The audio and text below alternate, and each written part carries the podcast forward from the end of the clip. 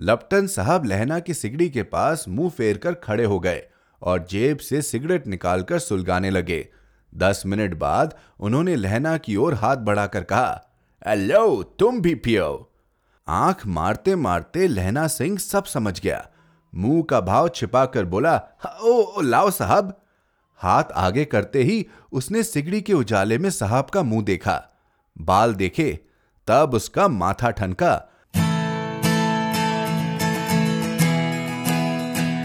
आप सुन रहे हैं कहानी जानी अनजानी, पीयूष अग्रवाल के साथ। चलिए, आज की कहानी का सफ़र शुरू करते हैं।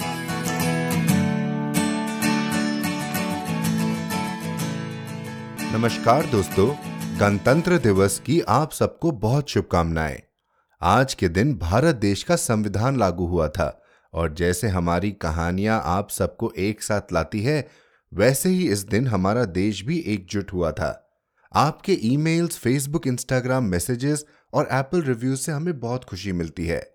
अमेरिका से इब्न बतूता आईडी से एप्पल रिव्यूज़ में हमारे परिवार के एक सदस्य ने कहा कि उन्हें कहानी जानी अनजानी पर कहानियों की वैरायटी बहुत पसंद आती है।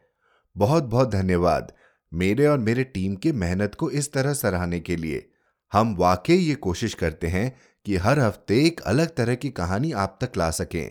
तो सुनते रहिए, और अगर आप भी एप्पल यूज़र हैं तो अपने रिव्यूज़ डालना मत भूलिए। दो मिनट लगते हैं बस। तो गणतंत्र दिवस पर हम आपके लिए एक बहुत ही खास कहानी लाए हैं। हमारी आज की कहानी बीबीसी के एक सर्वे के अनुसार हिंदी की दस बेमिसाल कहानियों में से एक है। ये एक प्रेम कथा भी है और एक युद्ध की कहानी भी है। बहुत लोग इस कहानी को हिंदी की सबसे पुरानी कहानियों में भी गिनते हैं। हमारी आज की कहानी है चंद्र शर्मा गुलेरी जी द्वारा लिखी। उसने कहा था, इस कहानी पर सुनील दत्त व नंदा जी द्वारा अभिनीत मूवी भी बन चुकी है। चंद्रधर शर्मा गुलेरी का जन्म राजस्थान की वर्तमान राजधानी जयपुर में हुआ था। उनके लेखन की रोचकता, उसकी प्रासंगिकता के अतिरिक्त, उसकी प्रस्तुति की अनोखी भंगिमा में भी निहित है। गुलेरी जी की भाषा और शैली उनके विचारों की अभिव्यक्ति का माध्यम मात्र नहीं था वह युग संधि पर खड़े एक विवेकी मानस का और उस युग की मानसिकता का भी प्रमाणिक दस्तावेज़ हैं। इनके बारे में और जानकारी के लिए हमारी website Piyush Agrawal dot com पर जाएँ। तो चलिए शुरू करते हैं आज की कहानी का सफ़र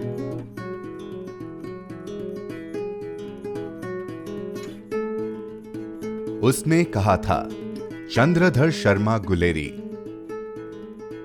बड़े बड़े शहरों के इक्के गाड़ी वालों की जबान के कोड़ों से जिनकी पीठ छिल गई है और कान पक गए हैं, उनसे हमारी प्रार्थना है कि अमृतसर के बैम्बू काट वालों की बोली का मरहम लगावे।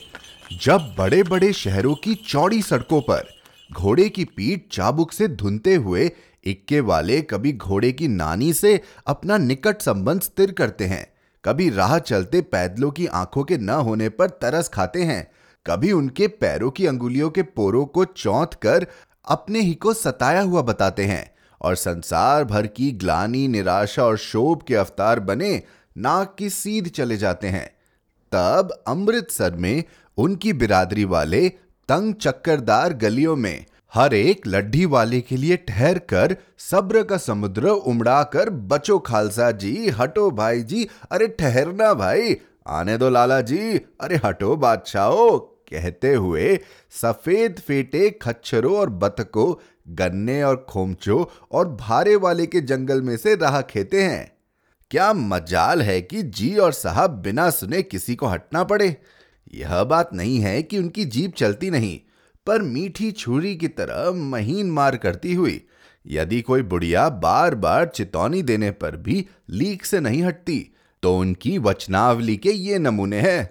अरे हट जा जीने जोगिए, हट जा कर्म वालिए, हट जा पूता प्यारिए, अरे बच जा लंबी वालिए। समष्टि में इनके अर्थ है कि तू जीने योग्य है, तू भाग्यशाली है, पुत्रों को प्यारी है, लंबी उम्र तेरे सामने है तू क्यों मेरे पहिए के नीचे आना चाहती है? बच जा। ऐसे बैम्बू काट वालों के बीच में होकर एक लड़का और एक लड़की चौक की एक दुकान पर आ मिले। उसके बालों और इसके ढीले सुथनों से जैसे जान पड़ता था कि दोनों सिख हैं। वह अपने मामा के केश धोने के लिए दही लेने आया था और यह रसोई के लिए बढ़िया। दुकानदार एक परदेसी से गुट रहा था, जो शेर भर गीले पपड़ी की गड्ढी को गिने बिना हटता ना था। तेरा घर कहाँ है? मगरे में। और तेरे?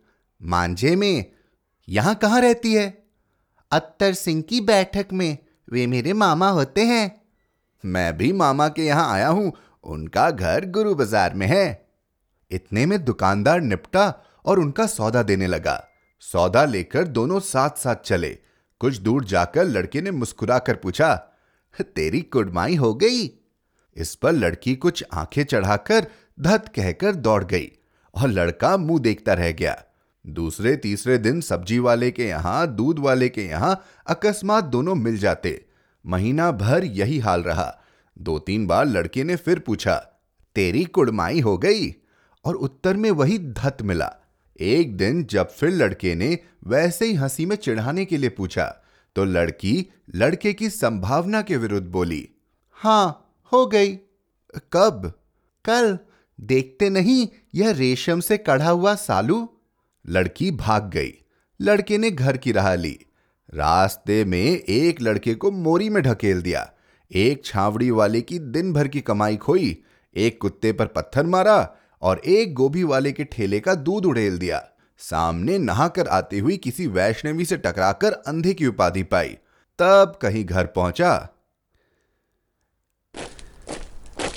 राम राम, यह भी कोई लड़ाई है? दिन रात खंदकों में बैठे हड्डियाँ कड़ गई। लुधियाने से दस गुना जाड़ा और मैं और बर्फ़ ऊपर से। पिंडलियों तक कीचड़ में धसे हुए हैं। ज़मीन कहीं दिखती नहीं।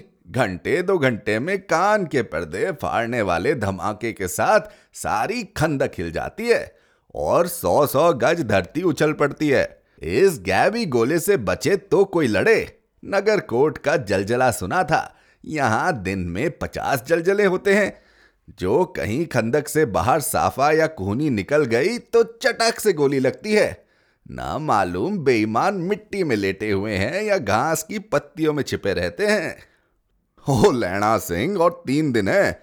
चार तो खंदक में बिताई दिए। परसों रिलीफ आ जाएगी और फिर सात दिन की छुट्टी। अपने हाथों झटका करेंगे और पेट भर खाकर सोए रहेंगे। उसी फिरंगी मेम की बाग में मखमल का सा हरा घास है। फल और दूध की वर्षा कर देती है। लाख कहते हैं, दाम नहीं लेती। कहती है, तुम राजा हो, मेरे मुल्क को बचाने आए हो। चार दिन तक एक पलक नींद नहीं मिली। अरे, बिना फेरे घोड़ा बिगड़ता है और बिना लड़े सिपाही मुझे तो संगीन चढ़ाकर मार्च का हुक्म मिल जाए। फिर सात जर्मनों को अकेले मारकर न लौटू तो मुझे दरबार साहब की देली पर मत्था टेकना नसीब ना हो। पाजी कहीं के, कलो के घोड़े संगीन देखते ही मुँह फाड़ देते हैं और पैर पकड़ने लगते हैं। यो अंधेरे में तीस तीस मन का गोला फेंकते हैं। अरे उस दिन धावा किया था, चार मील तक एक जर्मन नहीं छोड़ा था। पीछे जनरल ने हट जाने का कमान दिया नहीं तो। नहीं तो सीधे बर्लिन पहुँच जाते क्यों? सुबेदार हजारा सिंह ने मुस्कुराकर कहा ओ लड़ाई के मामले जमादार या नायक के चलाए नहीं चलते। बड़े अफसर दूर की सोचते हैं। तीन सौ मील का सामना है एक तरफ़ बढ़ गए तो क्या होगा? सुबेदार जी सच है लहना सिंह बोला पर करे क्या? हड्डियों हड्डियों में तो जाड़ा धस गया है। सूर्य निकलता नहीं और खाई में दोनों तरफ़ से चंबे की बावलियों के से सोते झर रहे हैं। एक धावा हो जाए तो गर्मी आ जाए। ओए उदमी, उठ, सिगड़ी में कोल्ले डाल। वजीरा, तुम चार जने बाल्टिया लेकर खाई का पानी बाहर फेंको। ओ महासिंह, शाम हो गई है, खाई के दरवाजे का पैरा बदल ले। यह कहते हुए सूबेदार सारी खंदक में चक्कर लगाने लगे। वजीरा सिंह पलटन का विदूषक था। बाल्टी में गंदा पानी भरकर खाई के बाहर फेंकता हुआ बोला, ओ, मैं पादा बन गया हूँ। करो जर्मनी के बादशाह का तर्पण इस पर सब खिलखिला पड़े और उदासी के बादल फट गए। लहना सिंह ने दूसरी बाल्टी भरकर उसके हाथ में देकर कहा, अरे, अपनी बाड़ी के खरबूजे में पानी दो। ऐसा खाद का पानी पंजाब भर में नहीं मिलेगा। हाँ देश क्या है? स्वर्ग है। मैं तो लड़ाई के बाद सरकार से दस गुमा ज़मीन यहाँ मांग लूँगा और फलों के बूटे लगाऊँगा। लाड़ी हीरा को भी यहाँ बुला लोगे? या वही दूध पिलाने वाली फिरंगी मेम? अरे चुप कर, यहाँ वाली को शर्म नहीं। अरे देश देश की चाल है। आज तक मैं उसे समझा ना सका कि सिख तंबाकू नहीं पीते। वह सिगरेट देने में हट करती है ऑटो से लगाना चाहती है और मैं पीछे हटता हूँ तो समझती है कि राजा बुरा मान गया। अब मेरे मुल्क के लिए लड़ेगा नहीं। अच्छा अब बोधा सिंह कैसा है? अच्छा है? ओ, जैसे मैं जानता ही ना हूँ। रात भर तुम अपने कंबल उसे उड़ाते हो और आप सिगड़ी के सहारे गुजर करते हो। उसके पहरे पर आप पहरा दे आते हो। अपने सूखे लकड़ी के तख्ते पर उसे सुलाते हो। आप कीचड़ में पड़े रहते हो। अरे कहीं तुम ना मंदे पड़ जाना। जाड़ा क्या है, मौत है, और निमोनिया से मरने वालों को मुरब्बे नहीं मिला करते। अरे मेरा डर मत करो, मैं तो बुलेल की खड के किनारे मरूँगा। भाई कीरत सिंह की गोद पर सिर होगा मेरा, और मेरे हाथ के लगाए हुए आँगन के आम के पेड़ की छाया होगी। वजीरा सिंह ने त्योरी चढ़ाकर कहा, क्या मरने मारने की बात लगाई है? मरे जर्मनी और तुरक हाँ भाइयों कैसे और दिल्ली शहर ते पिशोर दू जान दिए कर लेना लौंगा दा बपार मड़िए कर लेना ना देड़ा सौदाड़िए ओए ओए लाना चटाका कदुआनू ओए लाना चटाका कदुआनू ओए होए अरे कद्दू बनाया वे मज़ेदार गोड़िए हुन लाना चटाका कदुए नु हुन लाना चटाका अरे कोई ना अरे कोई ना कोई ना कोई ना कोई ना। कौन जानता था कि दाढ़ी वाले घरबारी सिख ऐसा लुच्चों का गीत गाएँगे? पर सारी खंदक इस गीत से गूंज उठी और सिपाही फिर ताजे हो गए। मानो चार दिन से सोते और मौज ही करते रहे हो। दोपहर रात गई है। अंधेरा है सन्नाटा छाया हुआ है। बोधा सिंह खाली बिस्कुटों के तीन टीनों पर अपने दोनों कंबल बिछाकर और लहना सिंह के दो कंबल और एक बरन कोट ओढ़कर सो रहा है। लहना सिंह पहरे पर खड़ा हुआ है। एक आँख खाई के मुँह पर है और एक बोधा सिंह के दुबले शरीर पर। बोधा सिंह कर रहा आ, आ, अरे क्यों बोधा सिंह क्या है? पानी पिला दो। लहना सिंह ने कटोरा उसके मुँह से लगाकर पूछा कहो कैसे हो? पानी पीकर बोधा बोला कब कपी छूट रही है रोम रोम में तार दौड़ रहे हैं दांत बज रहे हैं। अच्छा आ, मेरी जर्सी पहन लो। और तुम? अरे मेरे पास सिगड़ी है और मुझे गर्मी लगती है पसीना आ रहा है। ना मैं नहीं पहनता। चार दिन से तुम मेरे लिए अरे हाँ याद आया मेरे पास दूसरी गर्म जर्सी है आज सवेरे ही आई है। विलायत से बुन बुन कर भेज रही है मेमे गुरु उनका भला करे। यूँ कहकर लहना अपना कोट उतार कर जर्सी उतारने लगा। सच कहते हो? अरे तो और नहीं झूठ। यूँ कहकर ना ही करते बोधा को उसने ज़बरदस्ती जर्सी पहना दी और आप खाकी कोट और जीन का कुर्ता भर पहनकर पहरे पर आ खड़ा हुआ। मेम की जर्सी की कथा केवल कथा थी। आधा घंटा बीता। इतने में खाई के मुँह से आवाज़ आई। सुबेदार हजारा सिंह, कौन लप्टन साहब? हुक्म हुक्म हुजूर। कहकर सुबेदार तन कर फौजी सलाम करके सामने हुआ। देखो, इसी दम धावा करना होगा। मील भर की दूरी पर पूरब के कोने में एक जर्मन खाई है। उसमें पचास से ज़्यादा जर्मन नहीं है। इन पेड़ों के नीचे नीचे दो खेत काट कर रास्ता है। तीन चार घुमाव है। जहाँ मोड़ है, वहाँ पंद्रह जवान खड़े कर आया हूँ। तुम यहाँ दस आदमी छोड़कर सबको साथ ले उनसे जा मिलो। खंडक छीन कर वहीं, जब तक दूसरा हुक्म ना मिले, डटे रहो। हम यहाँ रहेगा। जो हुक्म। चुपचाप सब तैयार हो गए। बोधा भी कंबल उतार कर चलने लगा। तब लहना सिंह ने उसे रोका। लहना सिंह आगे हुआ तो बोधा के बाप सुबेदार ने उंगली से बोधा की ओर इशारा किया। लहना सिंह समझकर चुप हो गया। पीछे दस आदमी कौन रहे, इस पर बड़ी हुज्जत हुई। कोई रहना न चाहता था। समझा बुझाकर सुबेदार ने मार्च किया। लपटन साहब लहना की सिगड़ी के पास मुँह फेर कर खड़े हो गए और जेब से सिगरेट निकालकर सुलगाने लगे। दस मिनट बाद उन्होंने लहना की ओर हाथ बढ़ाकर कहा, हेलो, तुम भी पियो। आँख मारते मारते लहना सिंह सब समझ गया। मुँह का भाव छिपा कर बोला, ओ, लाओ साहब। हाथ आगे करते ही उसने सिगड़ी के उजाले में साहब का मुँह देखा।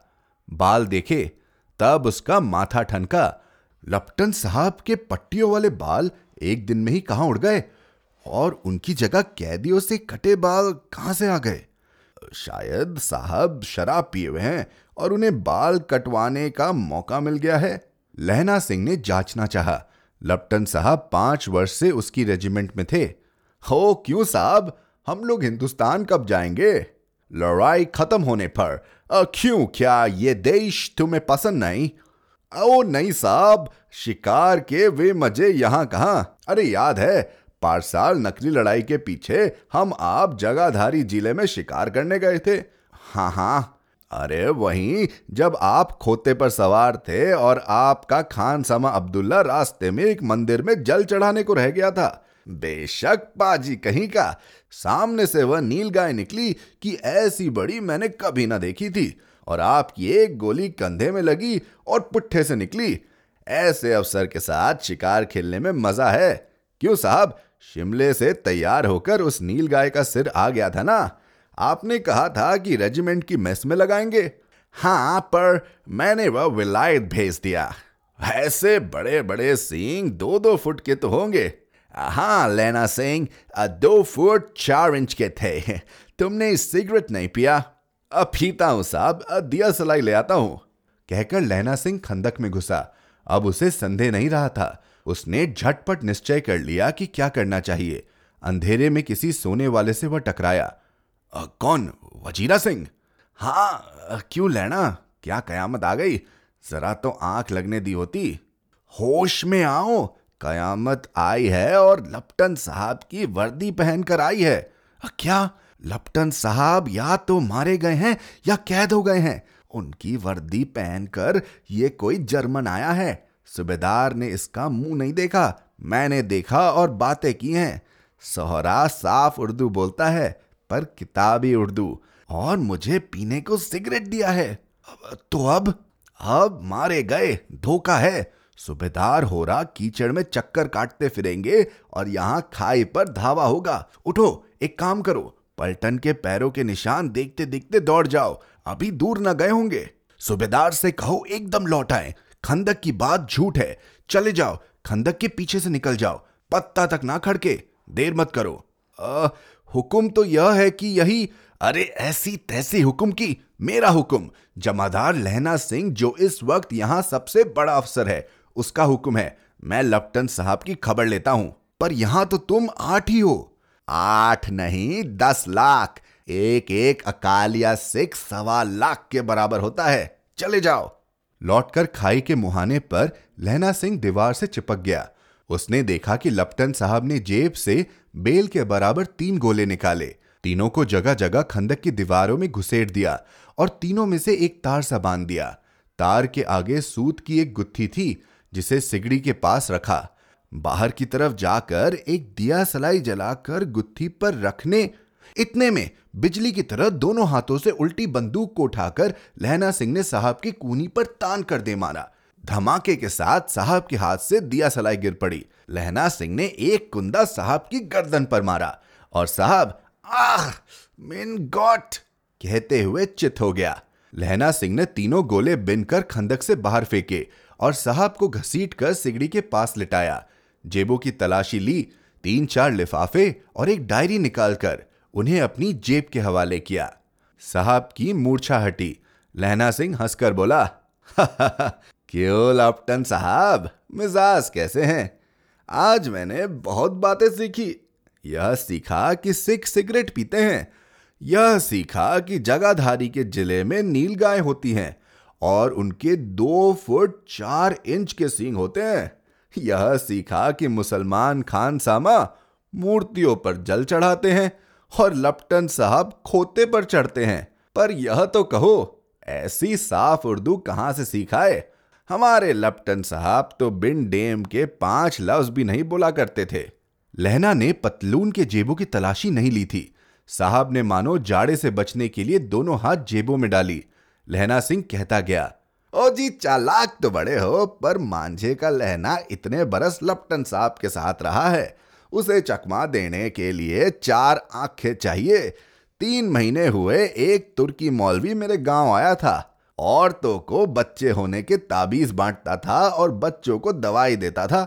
चौधरी के बड़ के नीचे मंजा बिछाकर हुक्का पीता रहता था और कहता था कि जर्मनी वाले बड़े पंडित हैं। वेद पढ़ पढ़कर उसमें से विमान चलाने की विद्या जान गए हैं। गौ को नहीं मारते। हिंदुस्तान में आ जाएँगे तो गो हत्या बंद कर देंगे। मंडी के बनियों को बहकाता कि डाक खाने से रुपया निकाल लो। सरकार का राज्य जाने वाला है। डाक बाबू पोलू राम भी डर गया था। मैंने मुल्ला जी की दाढ़ी मुड़ दी थी और गाँव से बाहर निकाल कर कहा था कि जो मेरे गाँव में अब पैर रखा तो आह! साहब की जेब में से पिस्तौल चला और लहना की जांग में गोली लगी। इधर लहना की हेनरी मार्टिन के दो फायरों ने साहब की कपाल क्रिया कर दी। धड़ाका सुनकर सब दौड़ाए। बोधा चिल्लाया क्या है? लहना सिंह ने उसे यह कहकर सुला दिया कि एक हड़का हुआ कुत्ता आया था, मार दिया और औरों से सब हाल कह दिया। सब बंदूकें लेकर तैयार हो गए। लहना ने साफा फाड़कर घाव के दोनों तरफ़ पट्टियाँ कसकर बांधी घाव मांस में ही था। पट्टियों के कसने से लहू निकलना बंद हो गया। इतने में सत्तर जर्मन चिल्लाकर खाई में घुस पड़े। सिखों की बंदूकों की बाढ़ ने पहले धावे को रोका, दूसरे को रोका, पर यहाँ थे आठ। लहना सिंह तक तक कर मार रहा था। वह खड़ा था और बाकी लेटे हुए थे। और वे सत्तर। अपने मुर्दा भाइयों के शरीर पर चढ़कर जर्मन आगे घुसे आते थे। थोड़े से मिनटों में वे अचानक आवाज़ आई। वाहे गुरु जी की फतेह वाहे गुरु जी का खालसा। और धड़ाधड़ बंदूकों के फायर जर्मनों की पीठ पर पड़ने लगे। एन मौके पर जर्मन दो चक्की के पाटों के बीच में आ गए। पीछे से सूबेदार हजारा सिंह के जवान आग बरसाते थे और सामने लहना सिंह के साथियों के संगीन चल रहे थे। पास आने पर पीछे वालों ने भी संगीन पिरोना शुरू कर दिया। एक किलकारी और अकाल सिखा दी फौज आई वाहे गुरु जी दी फतेह वाहे गुरु जी दा खालसा, सत श्री अकाल पुरख। और लड़ाई खत्म हो गई। तिरसठ जर्मन या तो खेत रहे थे या करा रहे थे। सिखों में पंद्रह के प्राण गए।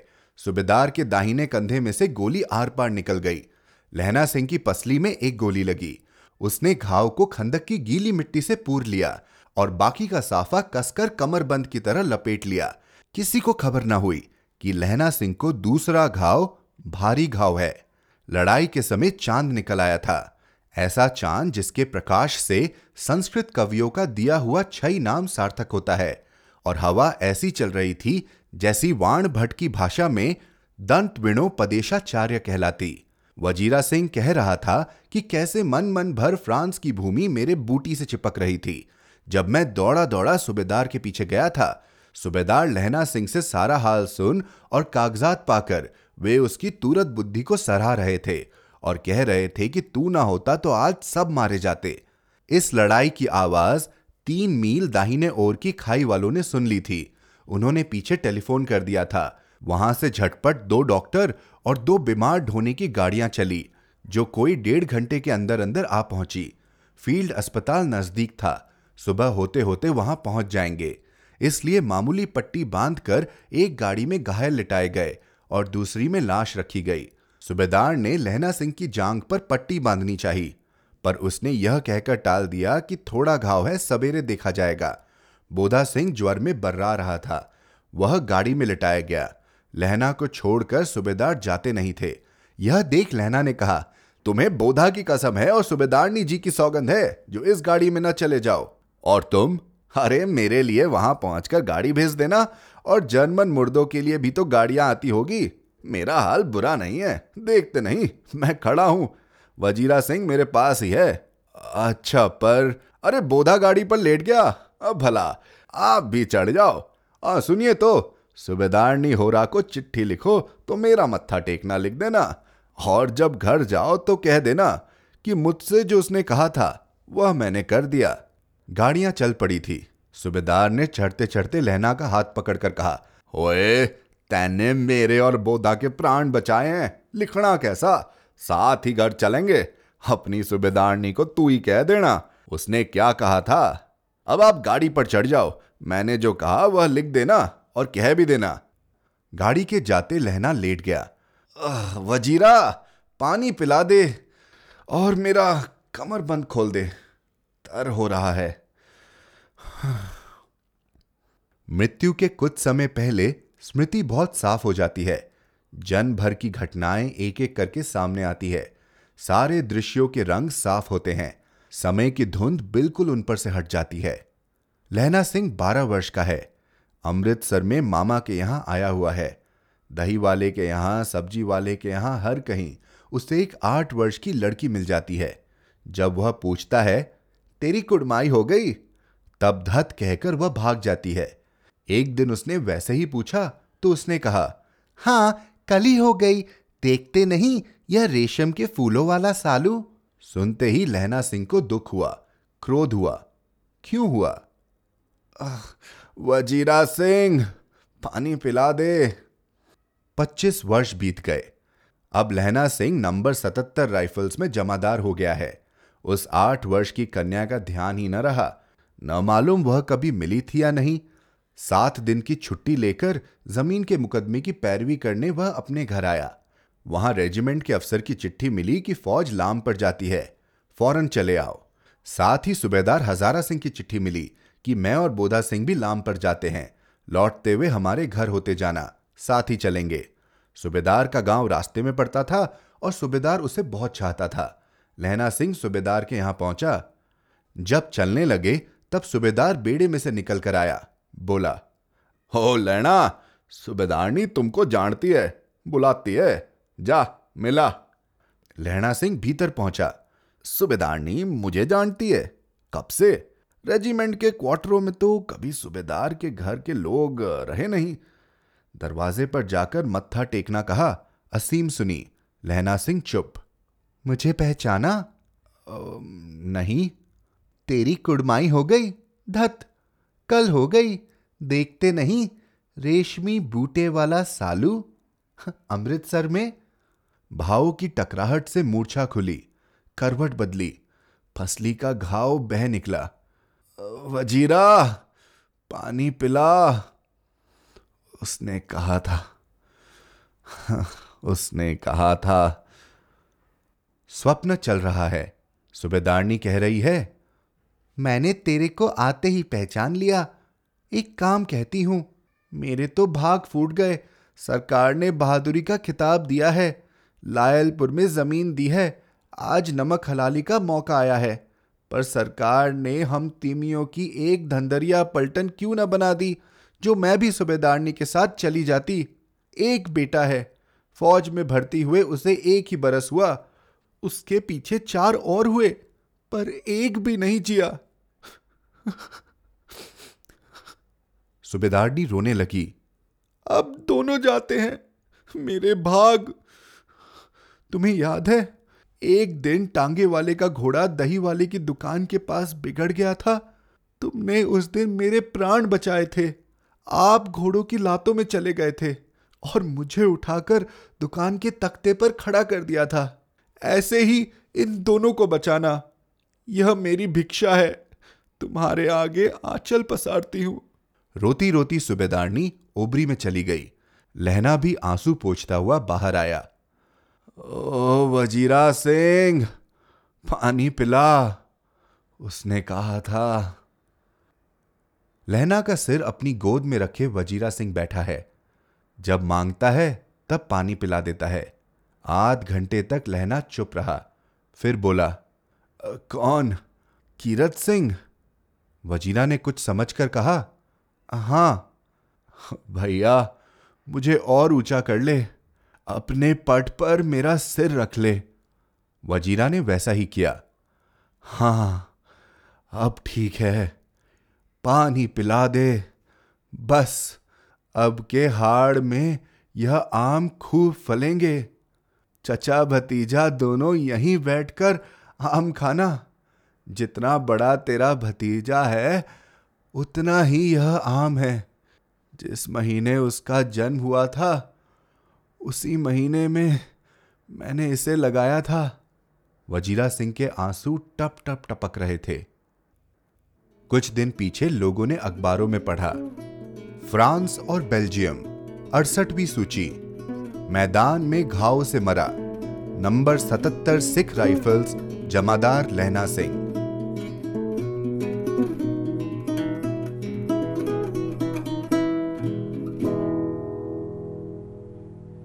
तो दोस्तों, कैसी लगी आपको आज की कहानी? हमें ज़रूर लिखकर बताएँ। Hello at the rate Piyush Agrawal dot com पर। हम यूँ ही हर सप्ताह आप तक नई कहानी लाते रहेंगे। अगर आप हमें लिखते रहें अगर कहानी पसंद आई तो अपने परिवार और दोस्तों के साथ भी शेयर करें। इसी के साथ बता दूँ कि कहानी जानी अनजानी एक सेल्फ फंडेड पॉडकास्ट है, लेकिन आप अपने योगदान से हमें सपोर्ट कर सकते हैं। चाहे वो पाँच सौ रुपये हो या पचास डॉलर आपके छोटे से छोटे योगदान से भी हमें आगे बढ़ते रहने की शक्ति मिलेगी। सभी सपोर्टर्स का नाम हमारे वेबसाइट पर डिस्प्ले किया जाएगा। सपोर्ट कैसे करना है, इसकी जानकारी के लिए पीयूष अग्रवाल डॉट कॉम पर सपोर्ट द शो लिंक पर क्लिक करें। आप जिस भी ऐप पर यह पॉडकास्ट सुन रहे हैं, हमें सब्सक्राइब या फॉलो करना ना भूलें। हर शुक्रवार आप तक नई कहानियाँ लाने का श्रेय मैं अपनी टीम को देना चाहूँगा। आज के एपिसोड की प्रोड्यूसर हैं देवांशी बत्रा। आप सुन रहे थे कहानी जानी अनजानी पीयूष अग्रवाल के साथ, जो कि इंडी पॉडकास्टर की एक पेशकश है। तो हम आपसे मिलते रहेंगे हर शुक्रवार। तब तक के लिए अपना ध्यान रखिए, स्वस्थ रहिए और मुस्कुराते रहिए।